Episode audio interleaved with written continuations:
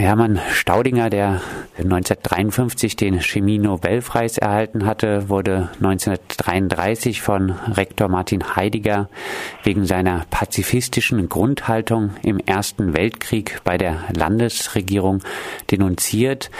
Selbst wenn es danach einige antisemitische Äußerungen von ihm gegeben hat, äh, sind die Verdienste in der Chemie und auch die Denunzierung durch Heidegger als Pazifisten im Ersten Weltkrieg, sind das nicht ausreichende Gründe, um diesen Menschen zu würdigen? Also ich denke, die Geschichte im Ersten Weltkrieg hat durchaus Vorbildscharakter. Wenn diese Linie von Herr Staudinger, sage ich mal, sich durch seine Biografie fortsetzen würde, wäre an seiner Vorbildfunktion als Namensgeber überhaupt nichts auszusetzen. Aber es gibt ja dann einen klaren Bruch. Er hat sich quasi dem Regime angeboten, er hat für das Regime gearbeitet, er hat im Prinzip äh, seine Ideale zugunsten seines Vorteils seiner Karriere aufgegeben. Er war ja dann auch Leiter einer kriegswichtigsten Institution. Also er war bei ganz wichtigen Kriegsentwicklungen dabei, unter anderem, wie der Professor Martin recherchiert hat, auch an Giftgasentwicklung, ja. Und dadurch hat seine Biografie eine ganz andere Dimension erreicht. Er war ein hochrangiger Wissenschaftler im Dienste von Hitler. Er war auf der Gehaltsliste von IG Farben, dieser Firma, die in Auschwitz mit einer Tochterfirma das Zyklon B für die Ermordung von zig Millionen Juden geliefert hat.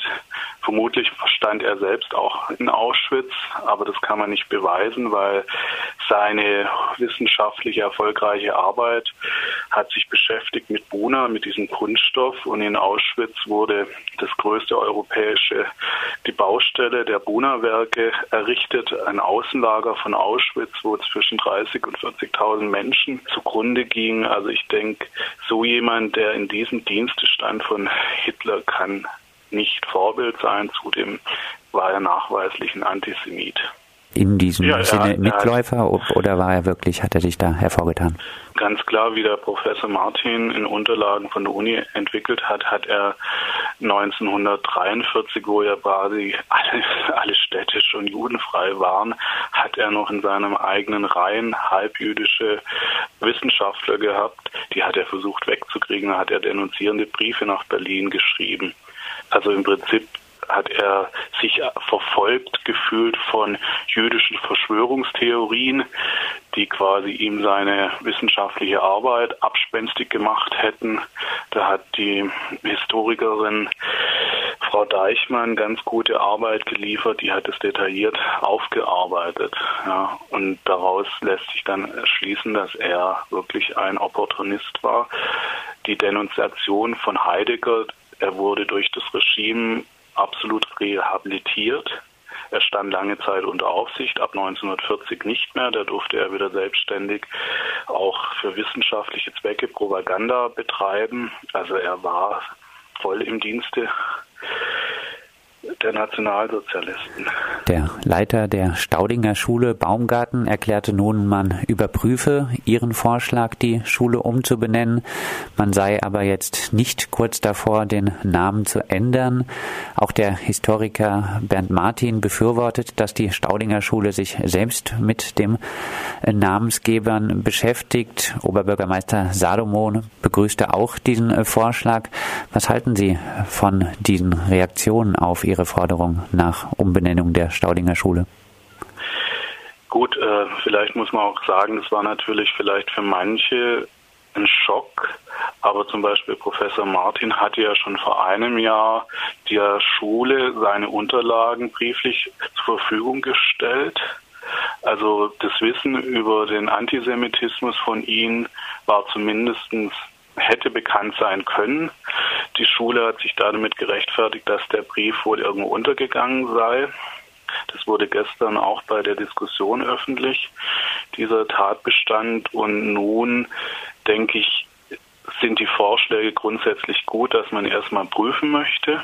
Man möchte auch gerne mit der Oberstufenklasse sich mit der Figur Staudinger kritisch auseinandersetzen. Aber ich denke, da braucht es auch die Begleitung von solchen Wissenschaftlern wie vielleicht Herrn Martin, der sehr viel recherchiert hat über Hermann Staudinger.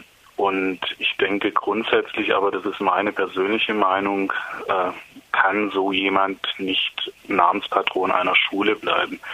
Denn jeder Lehrer hat einen Bildungsauftrag und der Bildungsauftrag lautet ganz klar, wir sollen Kinder und Jugendliche zu mündigen demokratischen Bürgern erziehen. Und ich glaube, dann kann man nicht Schülern so eine Figur als Vorbild äh, zeigen. Ja, das widerspricht sich in sich selbst. In Freiburg gibt es auch eine Staudinger Straße. Die Kommission, die die Straßennamen unter die Lupe nahm, empfiehlt hier keine Umbenennung, aber ein Hinweisschild, auf dem dann stehen soll, Hermann Staudinger 1881 bis 1965, Professor für Chemie, 1953 Nobelpreis, starke Anpassung nach Denunziation an das nationalsozialistische Regime durch Diffamierung jüdischer Kollegen und Studierender. Beachtet man so nicht am besten die Geschichte und könnte das nicht auch Vorbild für die Staudinger Schule sein? Stets auf die NS-Vergangenheit, seinen Antisemitismus hinweisen und darüber diskutieren, aber gerade um dieses Diskussionsforum zu ermöglichen, um dann wirklich auch die SchülerInnen zu mündigen Bürgern äh, zu befähigen, den Schulnamen beibehalten? Würden Sie Ihr Kind auf eine Schule schicken, wo ein nachweislichen Antisemit als Patron äh, vorherrscht? Also ich nicht. Also ich glaube, das ist ein zu starker Widerspruch.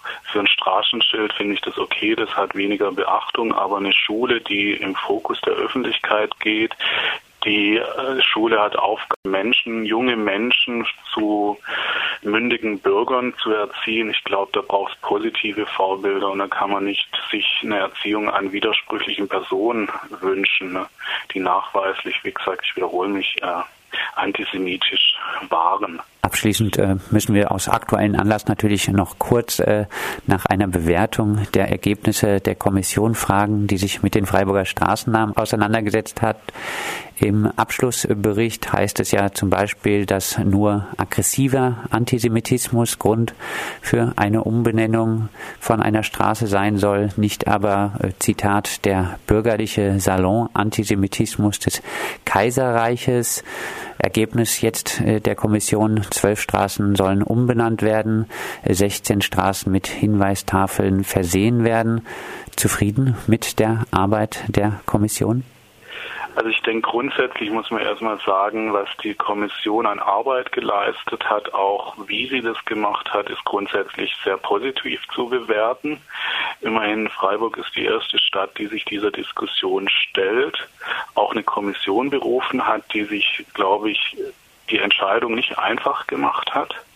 Und ich glaube, es ist auch ein ganz sensibles Thema weil die Menschen, die in so einer Straße wohnen und plötzlich einen neuen Namen bekommen sollen, das hat ja auch Folgen. Ne? Und dadurch kommen natürlich Diskussionen in Gang, die natürlich auch zu einer Lawine führen können. Von daher muss man, denke ich, behutsam das Thema angehen. Aber ich denke, es ist wichtig, Namen umzubenennen, die ganz klar rassistisch, antisemitisch sind. Und ich denke, man muss auch in manchen Fällen natürlich einen Kompromiss machen und ich finde es auch wichtig, der Vorschlag an die Schilder wirklich eine Erklärung hinzumachen, weil ich glaube, dadurch erreicht man mehr, wenn man die Menschen darüber aufklärt, wie wenn man quasi Geschichte aus dem Stadtbild völlig eliminiert. Die Geschichte ist da und die können wir ja auch nicht auslöschen. Deshalb ist der Widerspruch vielleicht auch gut, wenn man durch Erklärung manchen dann doch zum Nachdenken bringt.